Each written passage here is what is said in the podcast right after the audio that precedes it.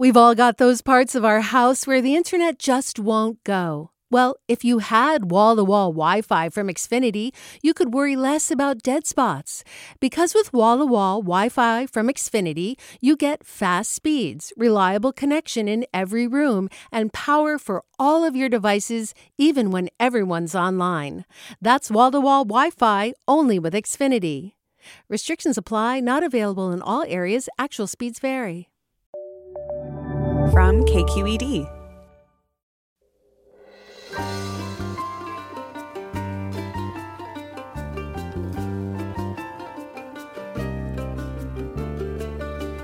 From KQED in San Francisco, this is Forum. I'm Scott Shafer, in for Mina Kim. Congressman Adam Schiff just returned from a trip to Ukraine to discuss the U.S. commitment to Ukraine during the Russian invasion. We'll talk with him about his trip and his work on the committee investigating the January 6th attack on the U.S. Capitol. Then Danica Roem stunned the world of Virginia politics in 2017 when she became the first openly trans person to win a seat in a state legislature. She defeated a Republican who held the seat for more than a quarter century. She's been reelected twice since then. She'll be here to talk about her new memoir, which is full of stories about her unlikely rise in politics. All that ahead on Forum. Join us after this news.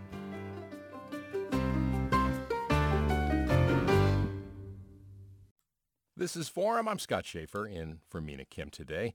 Los Angeles Democrat Adam Schiff, who chairs the House Intelligence Committee, just returned from Ukraine, where he joined a top secret delegation led by House Speaker Nancy Pelosi.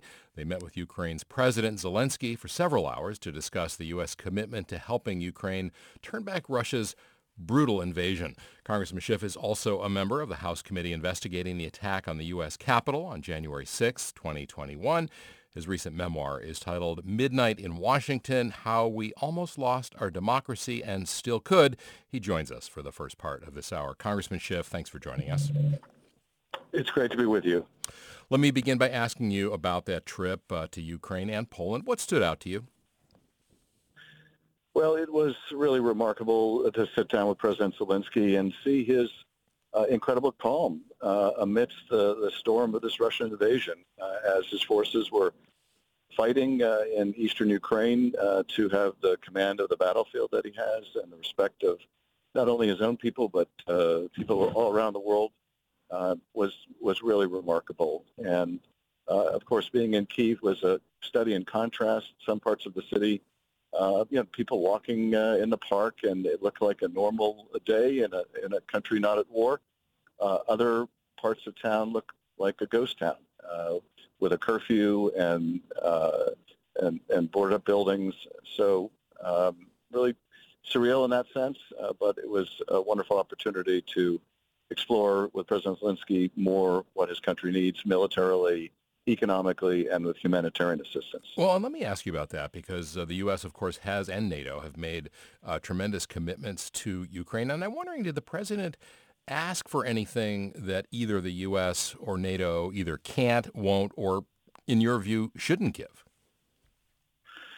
Well, I think it's his job uh, to be asking uh, for more, and whatever we give to ask for still more. That really is his role. Uh, and that's what he does. And he was very grateful, I think, for the extraordinary support we have provided. And of course, there's a new $33 billion package the president uh, just announced before our visit. Uh, and he was very grateful uh, that we're going to provide that level of support. But there are weapon systems. Uh, they uh, want anti-ship munitions, harpoons that can help them take out the Black Sea Fleet, the Russian Black Sea Fleet, so they can reopen the port of Odessa. Um, the war has moved into a new phase, uh, less uh, opportunity for Ukrainians to ambush Russian tanks uh, when the Russian forces were as dispersed as they were. There was more of an opportunity for that kind of close fighting. Uh, now it's more fighting at a distance with long-range artillery. Uh, so there are long-range artillery systems that we are providing, but other more advanced ones that they are seeking, which I think we should also provide. Where do you draw the line? Um, obviously, as you said, it's his job to ask for more. It's uh, your job in the Congress and the president's job to say yes or yes, but uh, where do you draw the line on what the U.S. can, can't, and shouldn't do? Well, I draw the line at uh, getting the United States into a direct military confrontation with Russia. Uh, so uh, Ukrainians have wanted a no-fly zone. Um, I can't support that because that would involve American pilots shooting down Russian pilots. It would involve American pilots taking out Russian air defense systems inside of Russia. Uh, and I don't think we want that kind of a direct war between the U.S. or between NATO and Russia. Uh, but in terms of providing material support to Ukraine, I think we really need to lean in and give them everything they need to defend themselves. Uh, they have shown uh, a, tenacity, a perseverance, and courage uh, that I, I, think has been absolutely remarkable fending off one of the most powerful militaries in the world. And I think the only way to bring this conflict to a conclusion sooner than later is by raising the costs on Russia, uh, raising the cost by providing Ukraine with weapons, but also by tightening the economic noose around Russia, increasing the sanctions. And so uh, leaning in in that way, uh, I think, is the best way to, to bring this conflict to an end uh, and, and not have it devolve into a long war of attrition.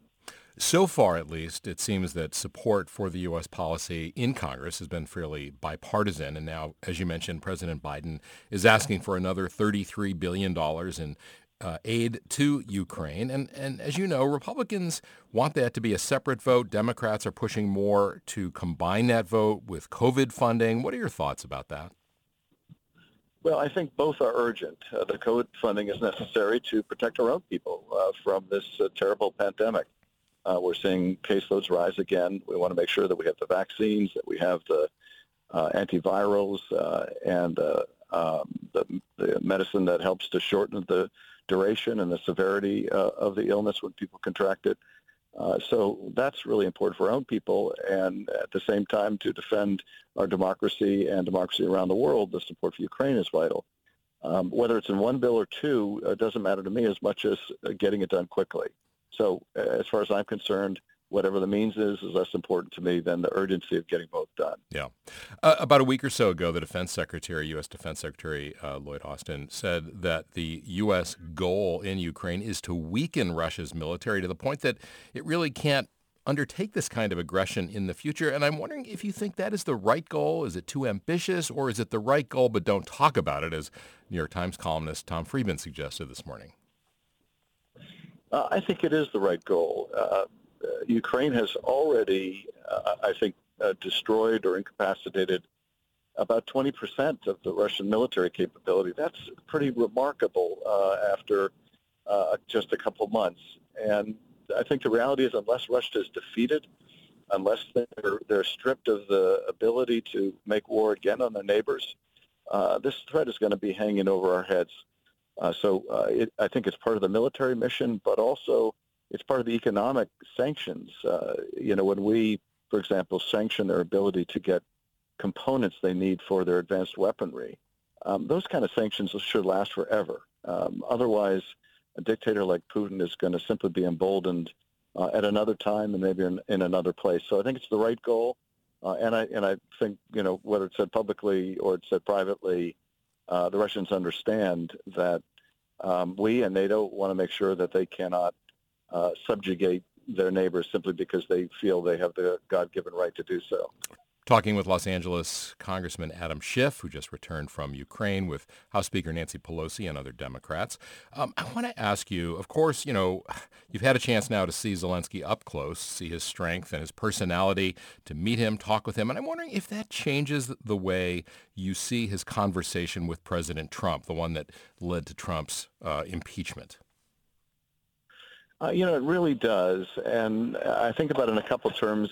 I think about the fact that uh, this same Zelensky, this uh, really this Churchill of Ukraine, uh, the world has now gotten to know, uh, is the same person that Donald Trump was shaking down, trying to extort by withholding military uh, support at a time when even then Ukrainians were dying at the hands of Russian troops every week, sometimes every day. But I also think about the fact that this this comic actor Zelensky turned president of his country um, in his first major interaction with the most important ally of Ukraine, the United States, what happens but Donald Trump tries to shake him down. Uh, and what he must have thought as this really novice politician uh, that is the United States uh, just hypocritical about its values, does it not have any values, uh, that it would uh, try to extort me by withholding military aid to get a political favor. Um, or is this just the way diplomacy works? Is this the way the world stage is really constructed? And uh, it, it just, I find it so disturbing that that was his first impression of the United States. And, and I'm glad he's getting a very di- different look at America now. Support for Forum comes from San Francisco Opera. Set 10 years after a school shooting, the critically acclaimed opera Innocence takes us into a complex emotional journey where our understanding of innocence and guilt is constantly upended. Kaija Saariaho's ethereal score collapses the past into the present as a community of survivors grapple with how to move forward. Don't miss the highly anticipated American premiere of Innocence, June 1st through 21st. Learn more at sfopera.com. We've all got those parts of our house where the internet just won't go. Well, if you had wall to wall Wi Fi from Xfinity, you could worry less about dead spots. Because with wall to wall Wi Fi from Xfinity, you get fast speeds, reliable connection in every room, and power for all of your devices, even when everyone's online. That's wall to wall Wi Fi only with Xfinity. Restrictions apply, not available in all areas, actual speeds vary.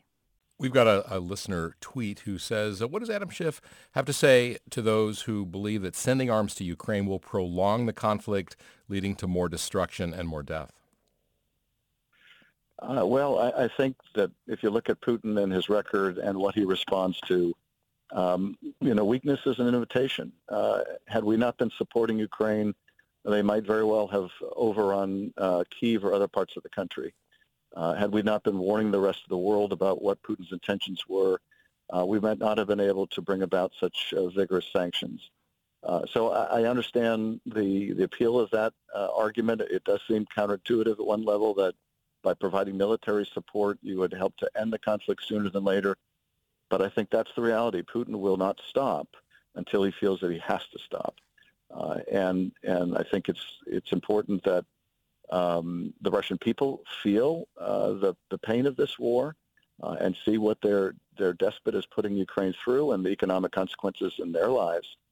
But I also think that we need to help the Ukrainians uh, stand up to this aggression or we're going to just see more of it. Uh, Russian aggression in Moldova, in Georgia, and perhaps even in NATO countries.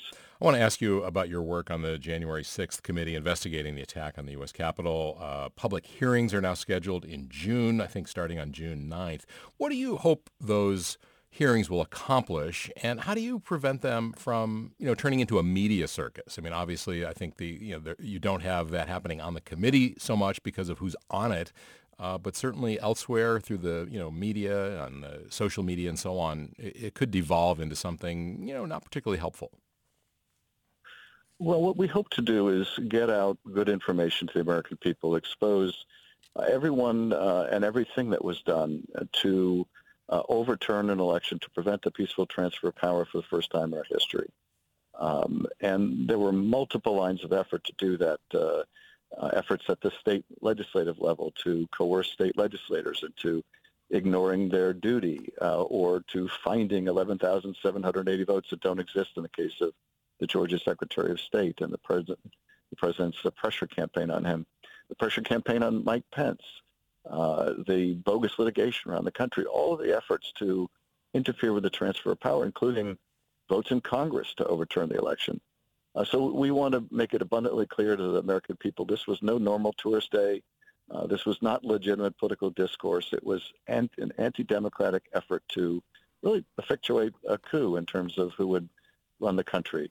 Uh, in terms of, of would it become a media circus, I think the fact that all the committee members are interested in getting to the truth uh, and not fighting amongst themselves or scoring political points, uh, it'll be a very different kind of hearing than the, the bickering back and forth that you often see between the parties. Uh, that will help a great deal. Uh, you know, social media is going to do what social media does. Uh, Fox News is going to do what Fox does. And uh, after promising to cover the impeachment, they put it in a small silent uh, box on the lower corner of the screen. So that we can't control, but yep. um, we hope to reach the American people as best we can. All right. Congressman Adam Schiff, thank you so much for your time. Appreciate you joining us this morning. Thank you. We're going to take a quick break, and when I come back, we're going to hear from somebody who really upended the world of Virginia politics a few years ago and continues to do so. I'm Scott Shafer, here today for Mina Kim. You're listening to Forum.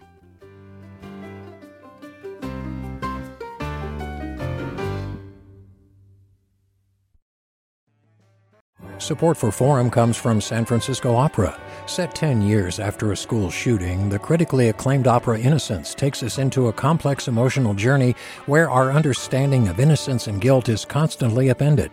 Kaija Saariaho's ethereal score collapses the past into the present as a community of survivors grapple with how to move forward. Don't miss the highly anticipated American premiere of Innocence, June 1st through 21st. Learn more at sfopera.com. We've all got those parts of our house where the internet just won't go. Well, if you had wall to wall Wi Fi from Xfinity, you could worry less about dead spots. Because with wall to wall Wi Fi from Xfinity, you get fast speeds, reliable connection in every room, and power for all of your devices, even when everyone's online. That's wall to wall Wi Fi only with Xfinity. Restrictions apply, not available in all areas, actual speeds vary. Did you ever wonder what it's like to live alone, hidden in the woods, not speaking to a single soul for 30 years? Or wander the desert, uncover a hidden well, and dive to the bottom of the deepest water hole for 2,000 miles? The Snap Judgment podcast takes you there with amazing stories told by the people who live them, with an original soundscape that drops you directly into their shoes. Snap Judgment Listen and subscribe wherever you get your podcasts.